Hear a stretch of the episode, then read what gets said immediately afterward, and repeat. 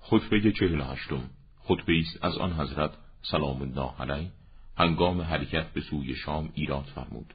گفته شده وقتی از کوفه برای حرکت به سوی سفتین بیرون آمده بود در نخیل ایراد فرمود.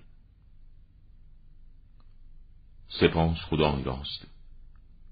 هر وقت که شب وارد شود و تاریکی های خود را بگستراند و سپاس خدای راست.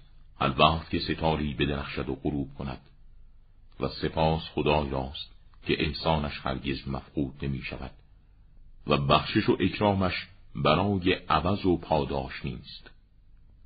پس از حمد و ثنای خداوندی من پیش قراولان سپاهیان خود را فرستادم و به آنان دستور دادم مسیح خود را از کنار فرات بگیرند و در آنجا منتظر باشند. تا آنگاه که دستور من به آنان برسد. نظر من این است که از این فرات بگذرم و به جمعیت اندکی از شما که در آن طرف فرات هستند برسم. کسانی که در کنار شط دجله ساکنند و آنان را بسیج کنم تا با شما به سوی دشمن حرکت کنند و آنان را کمک نیروی شما قرار بدهم.